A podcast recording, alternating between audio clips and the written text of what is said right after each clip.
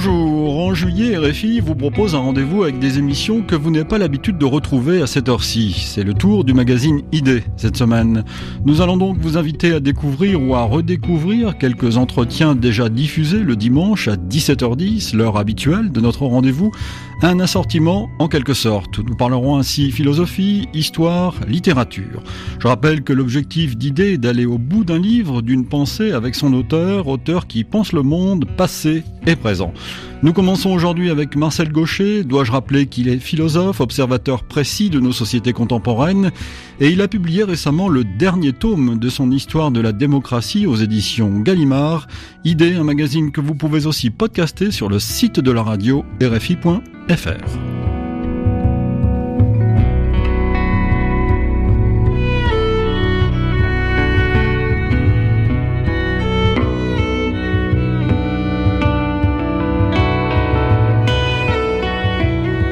Bonjour Marcel Gaucher. Bonjour. Je suis ravi de vous avoir à ce micro. Dois-je rappeler que vous êtes philosophe, historien, directeur d'études émérite à l'école des hautes études en sciences sociales, rédacteur en chef de la revue Le, le Débat et donc auteur de, ce, de cette monumentale histoire de l'avènement de la démocratie, commencé il y a dix ans, hein, en 2007. L'avènement de la démocratie, premier tome, c'était la révolution moderne. Ensuite, il y a eu la crise du libéralisme et ensuite la démocratie à l'épreuve du totalitarisme. Et voici donc ce quatrième euh, volume, euh, l'avènement de la démocratie, euh, le nouveau monde, et c'est la fin. Enfin, je veux dire, c'est la fin de votre travail. C'est l'aboutissement jusqu'à aujourd'hui. Mais j'espère bien que cet aujourd'hui est fait pour préparer un avenir. Évidemment. La, la démocratie n'a pas dit son dernier mot, il s'en faut beaucoup. Donc on est arrivé dans cette ère d'autonomie. Euh, on va expliquer, vous allez nous expliquer ce que vous entendez par euh, autonomie. Mais en tout cas, il est visiblement pas facile d'être autonome désormais. C'est le grand paradoxe au fond de la situation que nous connaissons. Nous en rêvions quand nous nous projetions euh, de loin et nos ancêtres encore plus que nous dans ce moment avec l'idée que la liberté ce serait simple. Et ce que nous découvrons au moment où nous y arrivons, c'est que c'est affreusement compliqué. Et après tout, c'est logique c'est logique. Ce serait trop beau si un jour l'humanité, sortant de sa, de sa, de la difficulté d'être qui a accompagné toute son histoire, se retrouvait soudain, en quelque sorte, en vacances. Eh bien non. c'est le travail. C'est plus que jamais un travail complexe pour réfléchir sur ce qui permet à notre société de fonctionner et maîtriser ses rouages. Et nous voyons bien, au fond, le grand désarroi aujourd'hui, c'est que nous avons de la peine à comprendre comment nos sociétés fonctionnent, et plus encore à en maîtriser le cours. C'est ça qui fait crise aujourd'hui dans la démocratie. Avec notamment une crise du, politique qui est évidemment dans votre livre, Marcel Gaucher. Euh, L'autonomie donc dans la démocratie, l'avènement de la démocratie, c'est une démocratie de plus en plus forte et pourtant, pourtant des peuples méfiants à l'égard de celle-ci. Vous écrivez, euh, Marcel Gaucher, les peuples sentent confusément que l'essentiel de leur existence se déroule dans un espace symbolique d'une autre nature que celui purement pratique dont les entretiennent leurs responsables. Divorce, politique et peuple. Alors que la démocratie est puissante. Et ce n'est pas, vous voyez bien, ce n'est pas, ce qu'il ne faut surtout pas s'illusionner, ce n'est pas un divorce entre des personnes et d'autres. Le divorce est dans la situation, et nous avons tout intérêt à le comprendre, hein, puisque ce divorce est en train, partout, de déstabiliser les démocraties les mieux établies. Donc, il y a deux plans différents dans la vie collective. Il y a un premier plan où euh, l'économie principalement tient le, le, rôle principal, et puis la, la technique, la science, c'est tout l'univers dans lequel nous vivons au quotidien, et en même temps, cette part profonde de la vie des sociétés qu'on peut appeler symbolique, on va essayer mmh. d'expliquer ce dont il s'agit, échappe à ce domaine où nous avons les mesures, les statistiques, nous, savons tout, au fond. Nous savons tout, sauf l'essentiel. Et c'est cela qui fait le problème. Et de ce point de vue-là, notre euh, société fonctionne à l'inverse des sociétés anciennes. Dans ces sociétés anciennes, la part symbolique de la société est au premier plan. Hein, c'est ce qu'ont décrit les sociologues classiques, euh, Durkheim, je pense, mhm. au premier chef, euh, où le, la vie religieuse, rituelle, le, tout le cérémonial des pouvoirs, mais toute la ritualisation de la vie quotidienne, c'est ça la substance de la vie sociale. C'est ce que nous ont très bien décrit les ethnologues. Pour nous, cette dimension-là s'est effacée. On pourrait croire qu'elle a disparu. Pas du tout. Elle n'a pas disparu. Elle est devenue invisible, elle est devenue implicite, elle est la part cachée de nos sociétés où nous ne voyons plus, en revanche, qu'une part de la vie collective qui occupait une place beaucoup moins manifeste dans les sociétés anciennes, l'économie, pour faire court, ce que j'appelle, pour être plus juste, le complexe juridico-technico-économique. C'est ça qui, pour nous, est la vie collective. Mais en fait, il y a autre chose. Autre chose qui s'est dissociée Hein. la sphère pratique et la sphère symbolique se sont coupées l'une de l'autre. Et du coup, il y a une sorte de vertige dans la vie sociale en permanence parce qu'on sent que ce dont nous parlons, ce qui nous tracasse, ce à quoi nous nous occupons, n'est pas la vraie vie, au fond, la vraie vie de la société, sa vie profonde. Et c'est le malaise de la vie politique de nos démocraties, me semble-t-il. Avec même ce sentiment chez beaucoup d'électeurs dans les démocraties comme la nôtre, euh, en France, Marcel Gaucher, que les, même dans la sphère politico-économique, euh, euh, les politiques sont impuissants, en fait. Et que la logique, l'influence, enfin ce qui, ce qui change la vie ne dépend plus d'eux. Oui. Et de ce point de vue-là, le livre s'ouvre sur la description de ce que j'appelle une révolution mmh. invisible, qui est au fond la marque même de ce dont vous parlez. Jusque dans les années 1970, mai 68 ayant été la dernière grande explosion euh, en la matière, l'horizon de nos sociétés était révolutionnaire, au sens d'une révolution espérée, projetée, mais de quelque chose qui relevait de notre volonté, de notre projet conscient. Et puis, à partir du milieu des années 1970, il s'est produit une révolution, dans tous les aspects, une révolution industrielle. On peut en discuter, mais il est certain que l'entrée dans l'ère numérique, qui commence dans ces années-là, va bouleverser complètement le fonctionnement de nos sociétés. L'informatique, effectivement. Oui, oui le l'ordinateur personnel. Au fond, ça se résume à ça parce que de proche en proche, ça a changé la manière de fonctionner de presque toutes les organisations collectives et de notre vie personnelle. Et puis, tout autour de ça, bien d'autres choses. La mondialisation, ça c'est une révolution. Mais cette révolution-là, la révolution de l'individualisme dans la société, avec toutes ses conséquences, on y reviendra sans doute, cette révolution-là, personne ne l'avait anticipée, c'était pas un projet, on l'a pas vu venir, la révolution s'est faite sans nous. Invisible, c'est vraiment la première partie du Invisible.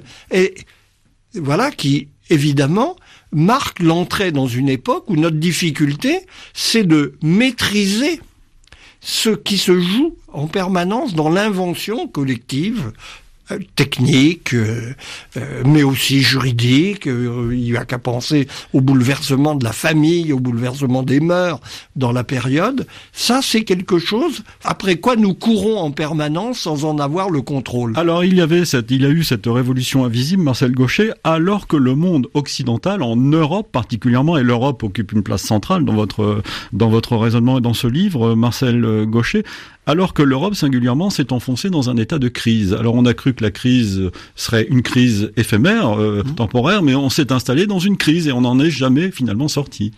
On n'en est jamais sorti justement parce que on subit en permanence une histoire que nous comprenons mal, que nous vis-à-vis de laquelle nous sommes toujours en retard.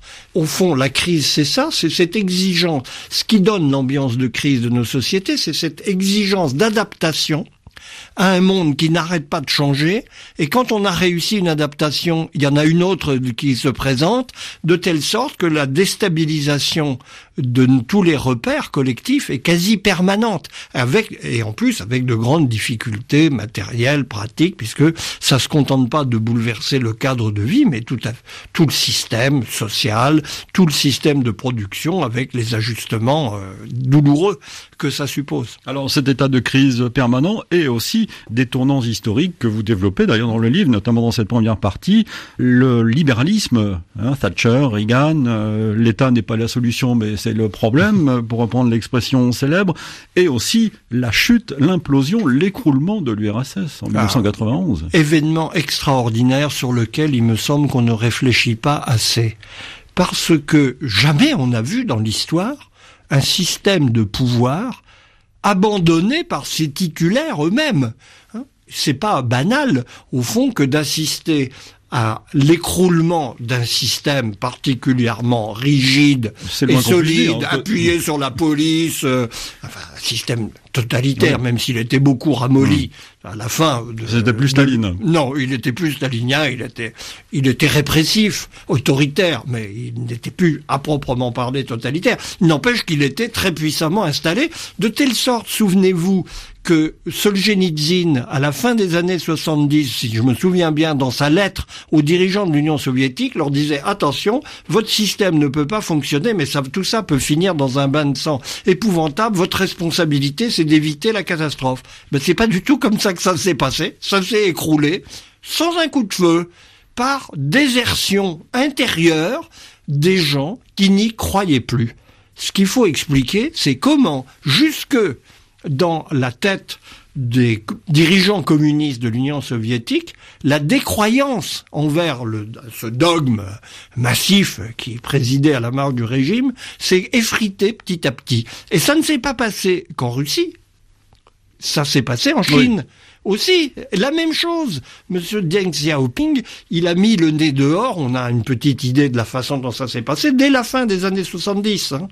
Au Japon, aux États-Unis, ce qu'il a vu l'a convaincu que c'était très mal parti pour son pays et qu'il fallait changer de disque.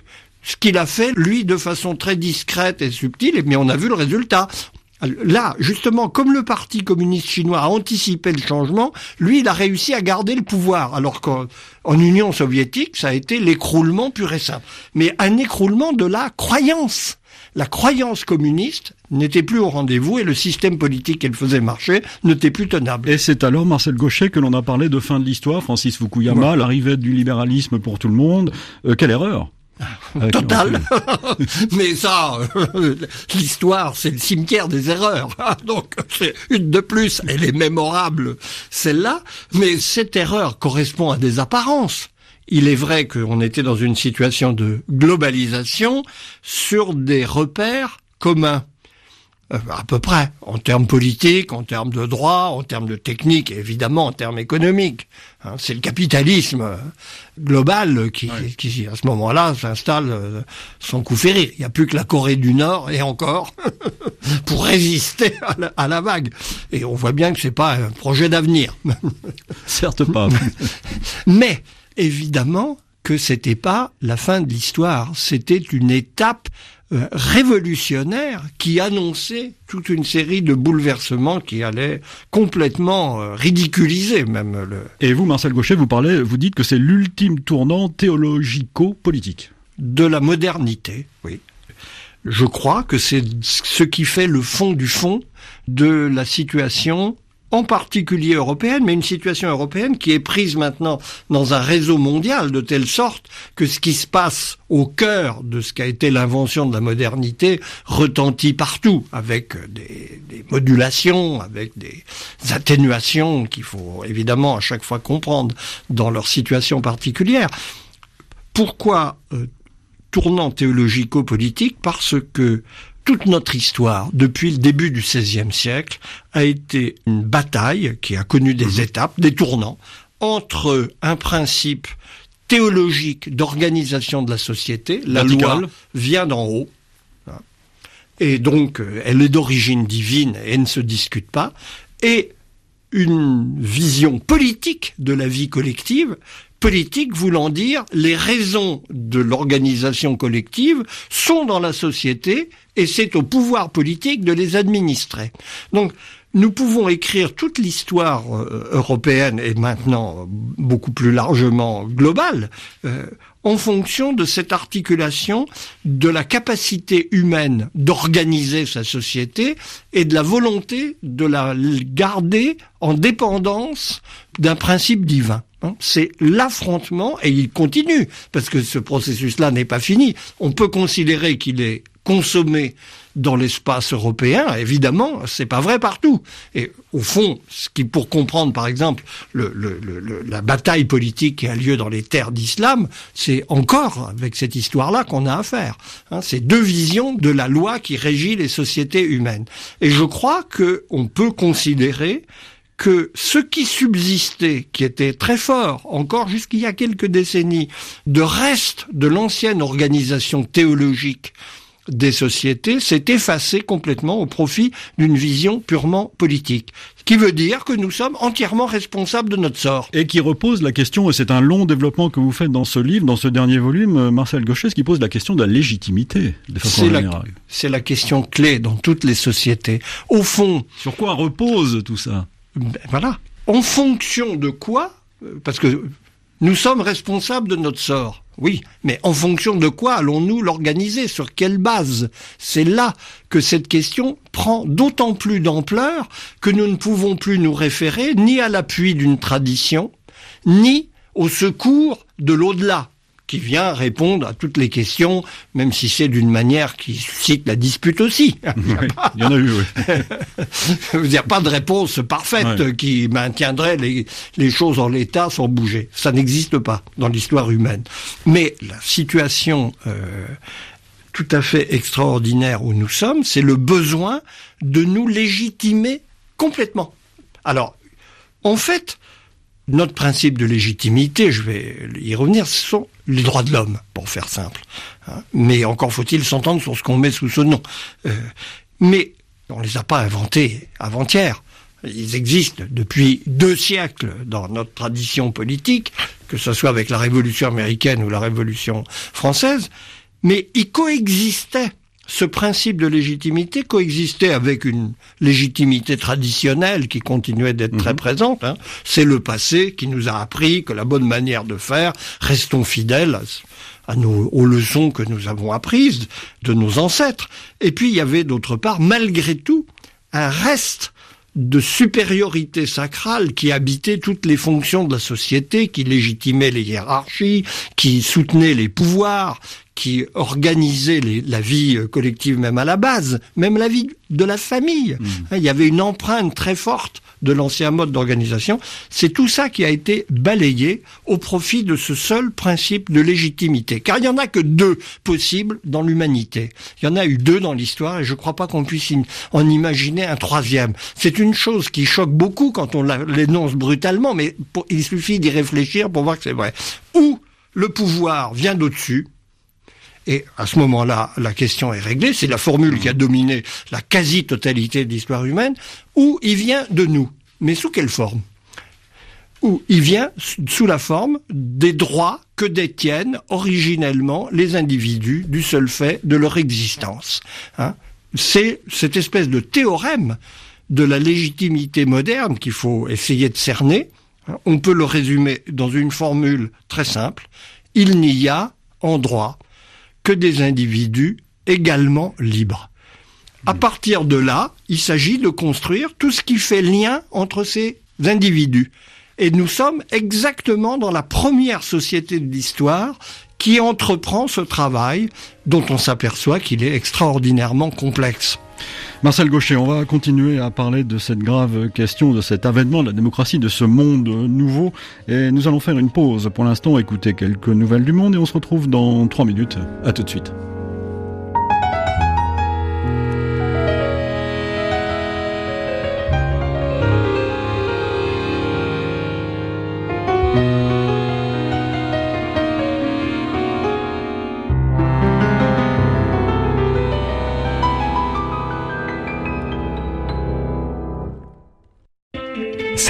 Nous retrouvons Marcel Gaucher pour ce numéro d'idées que nous vous proposons à nouveau aujourd'hui à l'occasion de cette semaine spéciale qui commence.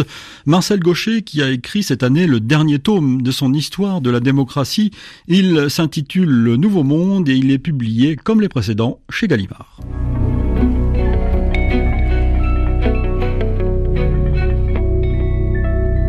Idée Pierre-Édouard Deldic Marcel Gaucher, merci d'être euh, avec nous. Vous avez commencé à nous expliquer dans la première partie de, l'émission cette évolution de la, de, la démocratie, cette globalisation et son impact pour la, la démocratie. Quelle place, ça c'est au cœur de votre raisonnement, pour l'État-nation, c'est-à-dire cette structure dans laquelle nous avons vécu ensemble, ensemble, le ensemble est important, notamment en Europe. L'Europe a inventé l'État-nation, et l'État-nation est en train de devenir la forme politique générale à la surface du globe, ce dont les Européens ne s'avisent pas assez. Il se crée encore des États-nations, il y en a quelques-uns qui sont en gestation potentielle, même en Europe. La Catalogne revendique son indépendance. Euh, L'Écosse euh, est prête à se séparer du Royaume-Uni. C'est un peu étrange d'ailleurs de penser qu'en Europe, on a à la fois des mouvements nationaux et une prétention de dépenser l'État-nation. Ça tire dans tous les sens. Et c'est ce qu'il faut comprendre. Je, crois que Oui, parce que d'un côté, il y a ce qui se passe en Écosse, de l'autre côté, il y a Bruxelles. Voilà. Hein, c'est deux modèles différents. Les deux modèles. Les deux modèles bizarrement coexistants. Puisque théoriquement, tout le monde devrait se reconnaître dans, un mouvement, dans de... un mouvement de dépassement. la question européenne, se résumant très simplement, au départ, le projet idée fondateur de l'Europe, c'était de construire un État-nation européen. Tout simplement. Un État-nation fédéral sur le modèle un peu des États américains qui se sont fédérés dans la République des États-Unis au moment de la Révolution américaine. C'était ça le, le modèle. Et puis l'histoire a fait que, ça s'est beaucoup compliqué en cours de route, et que, personne ne comprend rien d'ailleurs. Et personne ne comprend plus la formule euh, et vers laquelle on tend. Et là, le premier problème de l'Union européenne, c'est qu'elle n'a pas de projet politique. Elle n'a pas de projet politique au sens le plus fort et le plus noble du mot, c'est-à-dire quelle est la forme politique vers laquelle elle tend Alors on nous dit c'est un empire mais d'un genre original, euh, c'est une fédération, une confédération, on ne sait pas. Une fédération d'États-nations, c'est la formule en tout cas qui correspond le mieux à ce que nous voyons aujourd'hui.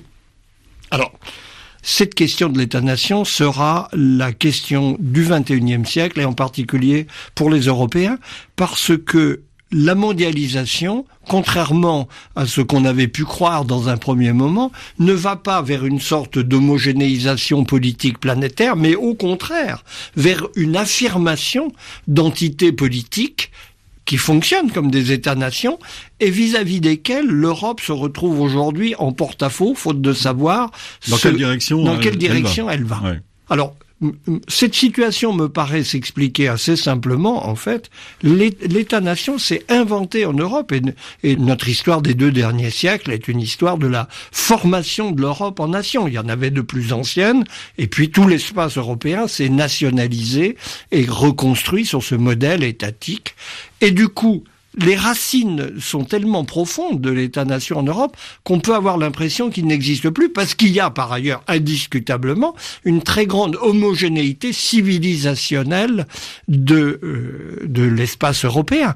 D'où la conclusion, s'il y a une homogénéité civilisationnelle, eh bien on peut faire une sorte d'entité politique qui, eh bien c'est plus, c'est plus compliqué parce que l'État-nation, et je crois que c'est le destin du globe, qui n'est pas d'ailleurs euh, du tout menaçant contrairement à ce qu'on pourrait croire.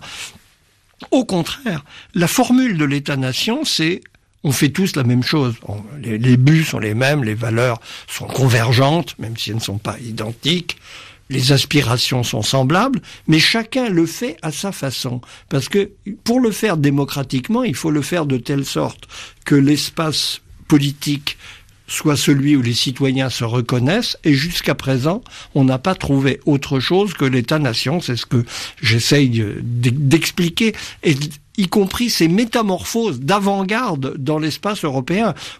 L'État-nation, c'est le contraire de la fermeture, chacun sur soi. C'est l'ouverture les uns sur les autres, précisément parce qu'on partage en fait les mêmes finalités.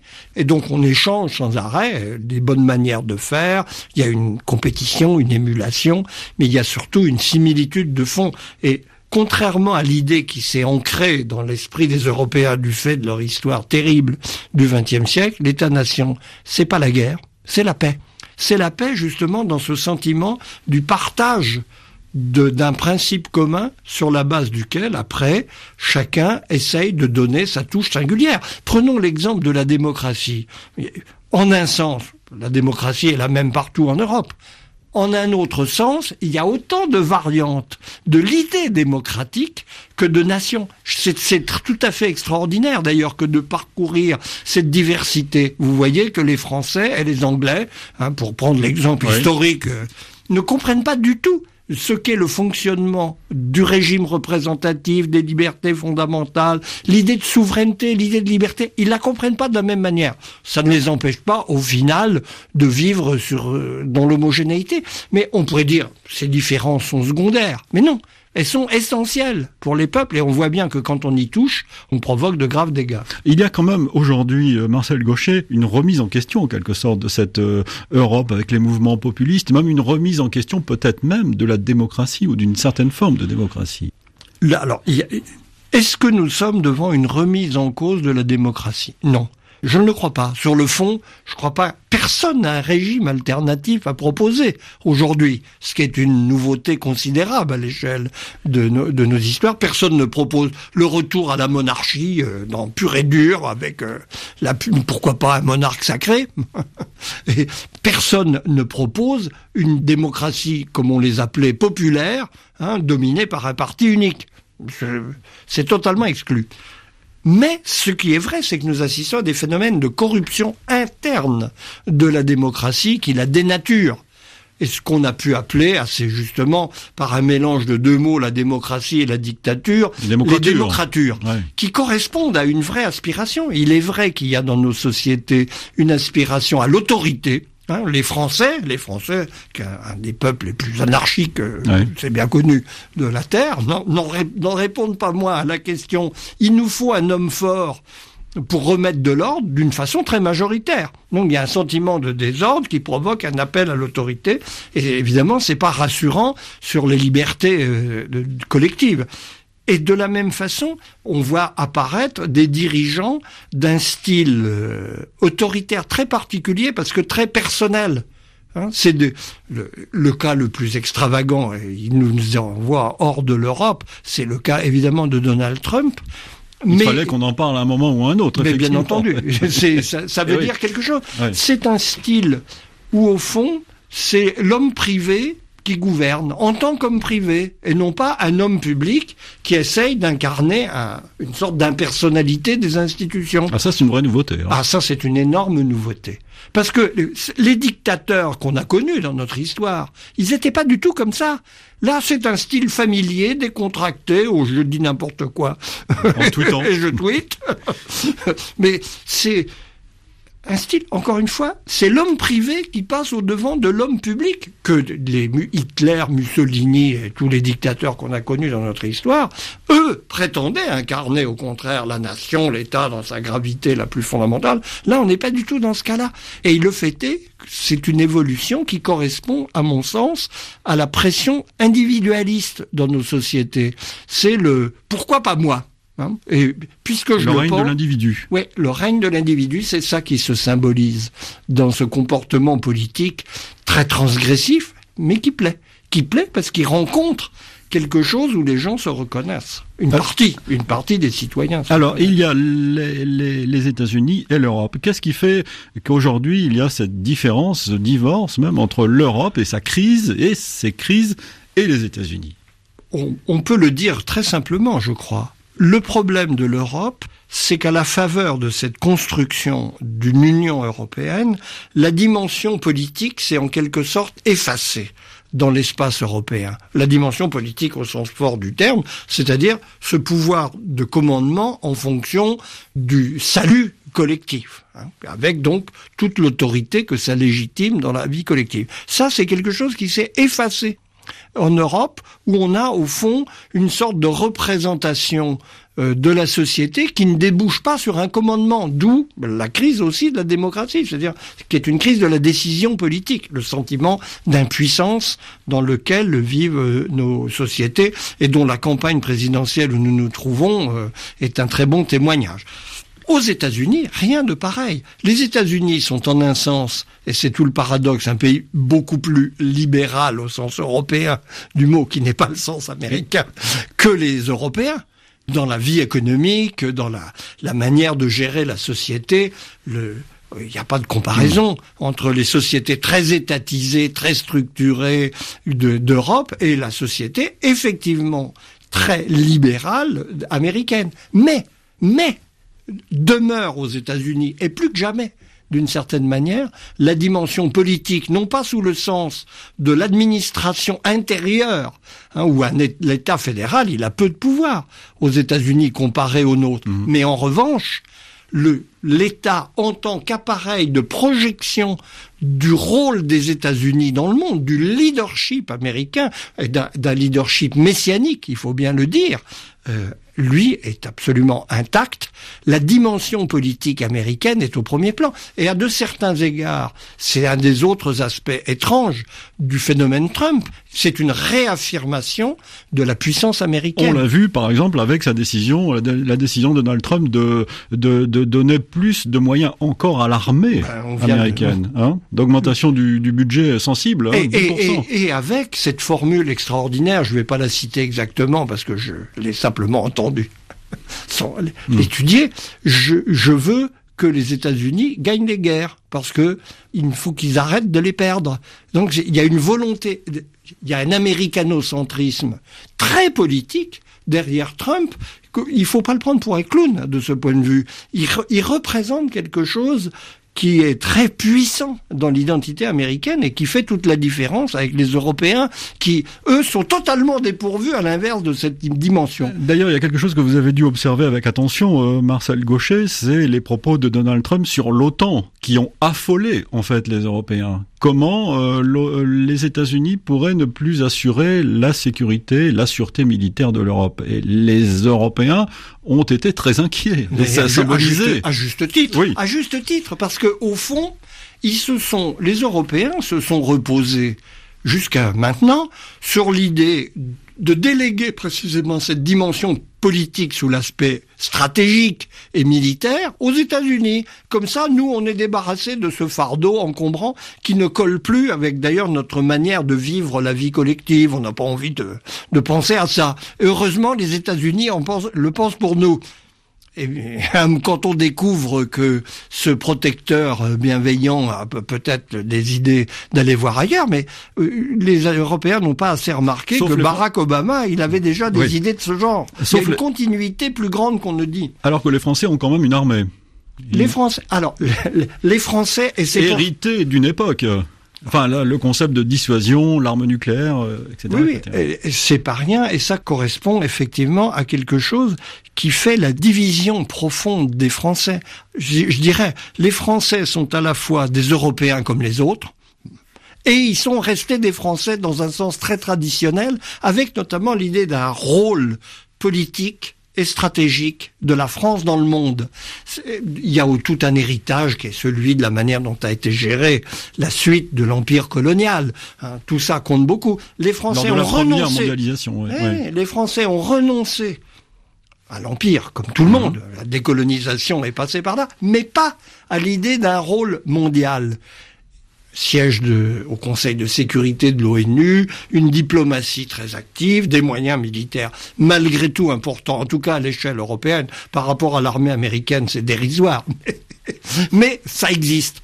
Et c'est ce qui fait la grande incertitude, je crois, de l'identité française et le malaise français à l'intérieur de l'Europe. Les Français sont probablement ceux qui vivent le plus mal cette, euh, cette espèce de désarmement politique de l'Europe. Mais remarquez bien que le Brexit, à mon sens, s'explique très largement par le fait que les Anglais, vieux peuple politique, ancienne grande puissance, très comparable sur ce plan à la France, vivent très mal.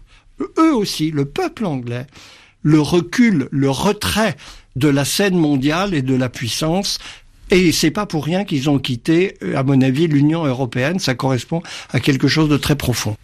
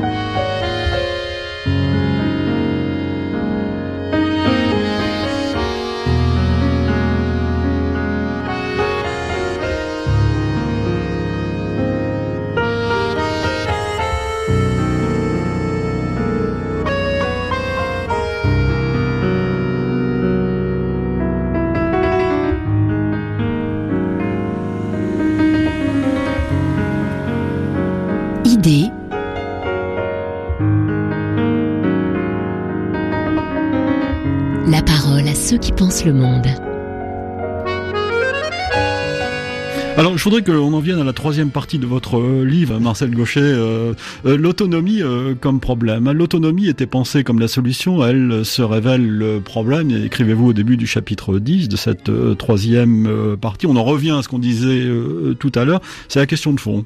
C'est-à-dire que faire aujourd'hui de notre démocratie et, plus profondément, qui sommes-nous? Parce que l'autonomie, c'est pas comme nous avait, nous avait appris à le penser la philosophie du 19e siècle, hegelienne et marxiste, dans des registres différents, l'énigme de l'histoire résolue. C'est au contraire l'énigme. C'est le moment où nous croyions savoir qui nous étions parce que nous nous battions contre un passé. Et ça nous donnait une identité.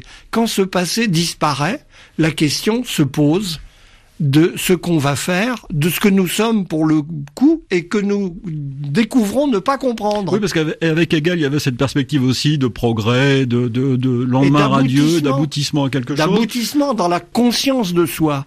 Et nous, il y a une sorte d'aboutissement, puisque je crois qu'on peut parler effectivement d'une fin de cette euh, longue histoire qui a conduit à la décantation de la forme autonome du monde humain, mais c'est un aboutissement en forme de problème et pas en forme de solution. Et pour certains, la solution, euh, Marcel Gauchet, c'est l'économie néolibérale, et vous vous dites que manifestement, même si c'est important, ça ne suffit pas.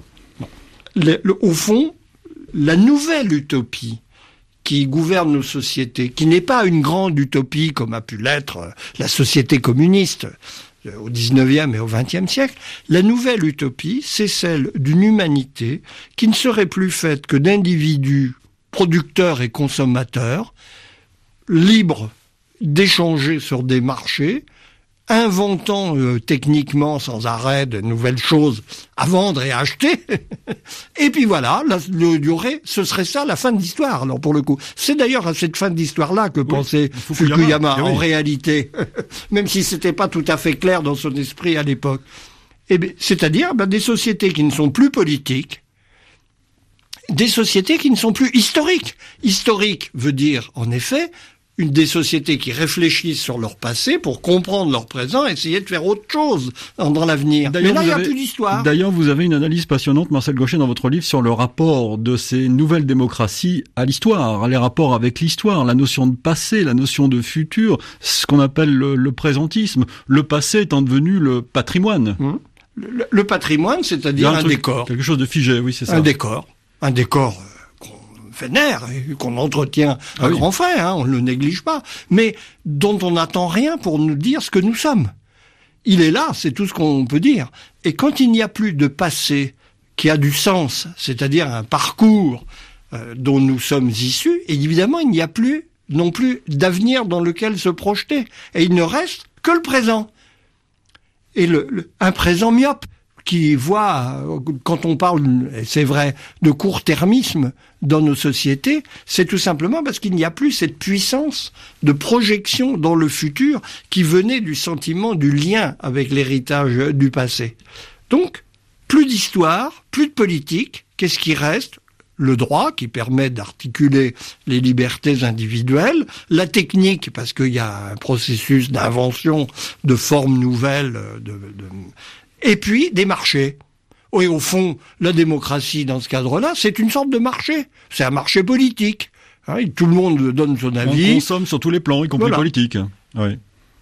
Est-ce cela la fin de l'aventure humaine au fond, bon, voilà, on aurait trouvé la, la manière de vivre. Alors, euh, faut après arranger les, un peu les rouages pour qu'il n'y ait pas trop de casse. Euh, faut que les mécanismes soient à peu près égaux, etc. Il faut préserver la, la liberté des gens parce qu'il y a des formes de menaces. Bon, tout ça, et on est d'accord. Nos néolibéraux ne sont pas des imbéciles. Ils ont évidemment conscience des difficultés qui sont celles de nos sociétés, mais le vertige qui nous saisit, c'est au fond quelque chose comme un tout ça pour ça. C'est, est-ce que c'est vraiment la forme finale de la vie humaine? Parce que ça se paye du point de vue de l'idée démocratique d'un prix extrêmement élevé. Tout ça marche automatiquement Vous êtes libre, évidemment, de consommer, de vous exprimer. Surtout de consommer. Et surtout de consommer tout ce que vous voulez, mais vous ne pouvez rien à ce qui se passe autour de vous. Alors, c'est une, c'est la fin de l'idée démocratique, en réalité, si on le veut lui donner. Alors, on voit bien qu'il y a un combat entre deux idées démocratiques dans toutes nos têtes, à nous, chacun de nous, au, jour. La, démocratie, c'est la liberté individuelle, c'est le droit de dire ce qu'on pense dans tous les sens. Très bien. Mais on oublie qu'il y a un autre côté de l'idée démocratique. L'idée démocratique, c'est le pouvoir en commun sur le monde où nous vivons. Et, ce pouvoir-là, c'est ce dont on nous dit qu'il n'a plus lieu d'exister. Ah, c'est quand même un choc euh, de le découvrir au quotidien. Effectivement, se pose désormais la question du collectif. Oui. Du collectif. C'est qui disparaît dans ce contexte. Elle, elle s'efface. Elle, où elle, elle reste de l'ordre de ce qui garantit la liberté individuelle. C'est tout ce qui demeure. Mais qui dit collectif dit pouvoir du collectif sur son destin. Et c'est cette dimension-là qui s'efface. Oui, je, je, crois que nous avons euh, vécu un très long parcours pour émanciper l'individu. Et c'est fait. Ça ne veut pas dire que nous sommes euh, à beau bout de ce parcours, parce qu'il y a toujours, en effet, des conditions nouvelles à préserver. Ça serait trop simple. Oui. Mais le principe est acquis. On avait la collectivité oppressante, l'individu à libérer. C'est fait. Mais on s'aperçoit qu'à partir de l'individu libéré, il faut reconstruire une collectivité libre. Il faut réarticuler l'individuel et le collectif. Absolument. C'est la question qui va dominer toute l'histoire qui vient. On le sent bien. C'est la question qui est posée à toutes nos sociétés politiques. Et ce qui se pose notamment à, la gauche à la gauche, qui a toujours mis en avant cette notion de ah ben collectif, et, notamment aux, socialistes, qui sont, comme on le sait, notamment en France, en crise. Ah, très en crise est très ancrée sur le fond. Euh, alors, il y a une histoire de l'idée socialiste.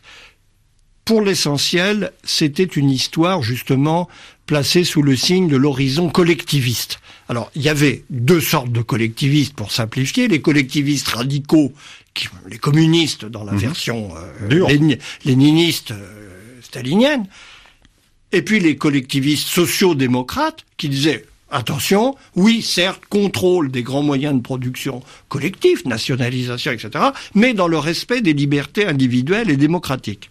Alors ça, c'est le passé.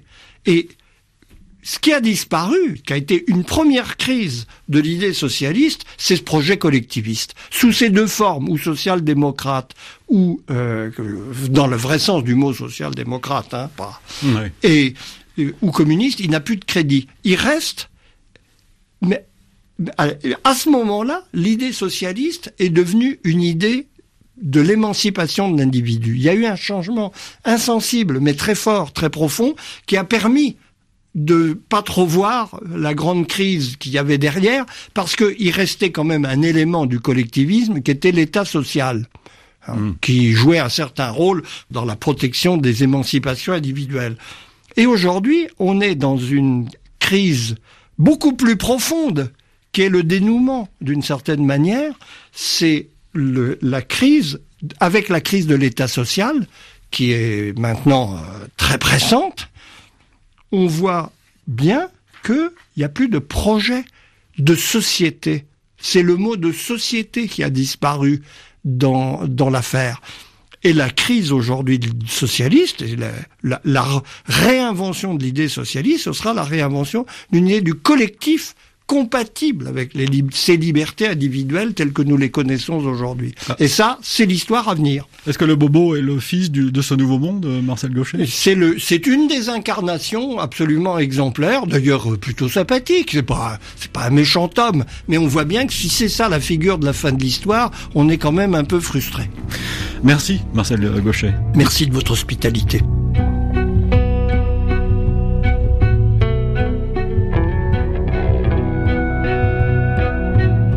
Marcel Gauchet donc, invité d'idées à l'occasion de la sortie en janvier dernier chez Gallimard du quatrième et dernier tome de son histoire de la démocratie. Idée, un magazine réalisé par Vanessa Rovensky, une émission que vous pouvez écouter quand vous le souhaitez sur le site de la radio rfi.fr. Rendez-vous demain donc, nous parlerons cette fois de l'apparition du chef dans l'histoire et dans un instant un nouveau journal sur RFI.